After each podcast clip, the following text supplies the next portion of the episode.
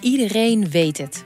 Ongeluk plan je niet, het overkomt je. Toen heb ik een hele tijd weer moeten revalideren voordat ik zelf weer kon lopen. Ja, als je van tevoren had geweten, ja, dan weet ik niet of we er überhaupt aan waren uh, begonnen. Hoe zorg je voor jezelf als het leven tegenzit? En hoe houd je de regie? Je hoort die antwoorden in aflevering 23 van de podcastserie Zorg voor Leefkracht.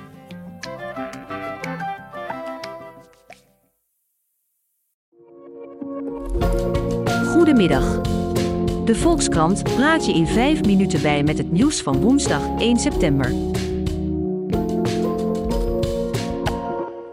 De VVD wil dat Johan Remkes de nieuwe informateur wordt. Hij zou dan de taak krijgen om een minderheidskabinet te smeden tussen VVD, D66 en mogelijk het CDA.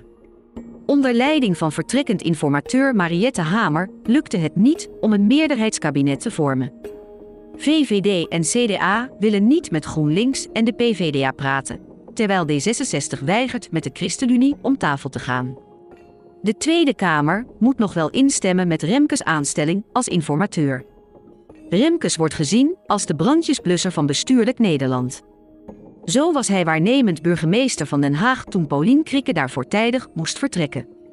Momenteel is hij waarnemend gouverneur van Limburg, waar eerder dit jaar een bestuurscrisis ontstond toen alle gedeputeerden en de gouverneur opstapten.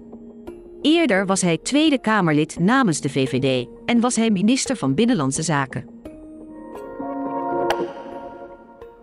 De voormalige veiligheidschef van Al-Qaeda-leider Osama Bin Laden is teruggekeerd naar Afghanistan. Op een video is te zien dat Amin al-Haq onder begeleiding van Taliban-strijders rondrijdt in zijn geboorteprovincie. Hij heeft Bin Laden na de aanslagen van 11 september geholpen te ontsnappen naar Pakistan. Het is voor het eerst in jaren dat hij zich weer in het openbaar vertoont. De terugkeer van al-Haq is het eerste teken dat de Taliban niet zullen optreden tegen Al-Qaeda, terwijl ze in een vredesdeal met de Amerikanen juist beloofden niet te zullen toestaan dat terreurgroepen Afghanistan weer als schuilplaats gaan gebruiken. Het vaccin van Moderna beschermt het beste tegen het coronavirus. Dat blijkt uit nieuw onderzoek. Belgische zorgmedewerkers die Moderna kregen, hebben gemiddeld ruim twee keer zoveel antistoffen in hun bloed als collega's die met Pfizer ingeënt werden. Eerdere studies wezen Moderna ook al aan als de prik die de beste bescherming biedt. Onderzoekers wijzen er wel op dat zowel Moderna als Pfizer effectief zijn in het voorkomen van ziekenhuisopname. Ondertussen zijn er in Japan Moderna-vaccins opgedoken die vervuild zijn met roestvrij staal. Dat brengt volgens de overheid geen gezondheidsrisico's met zich mee. De vervuiling is waarschijnlijk ontstaan tijdens het bottelen van de vaccins door machines die niet goed stonden afgesteld. Een nieuw Bangladesh-akkoord is vandaag in werking getreden. Dat moet de veiligheid in kledingfabrieken garanderen voor werknemers. Het akkoord volgt op een eerdere overeenkomst uit 2013, maar het aantal ondertekenaars is ruim gehalveerd. Zo ontbreekt Primark, dat een eerder akkoord wel tekende. Het eerste akkoord werd gesloten na het instorten van kledingfabriek Rana Plaza. Daarbij kwamen meer dan 1100 mensen om en raakten 2500 mensen gewond.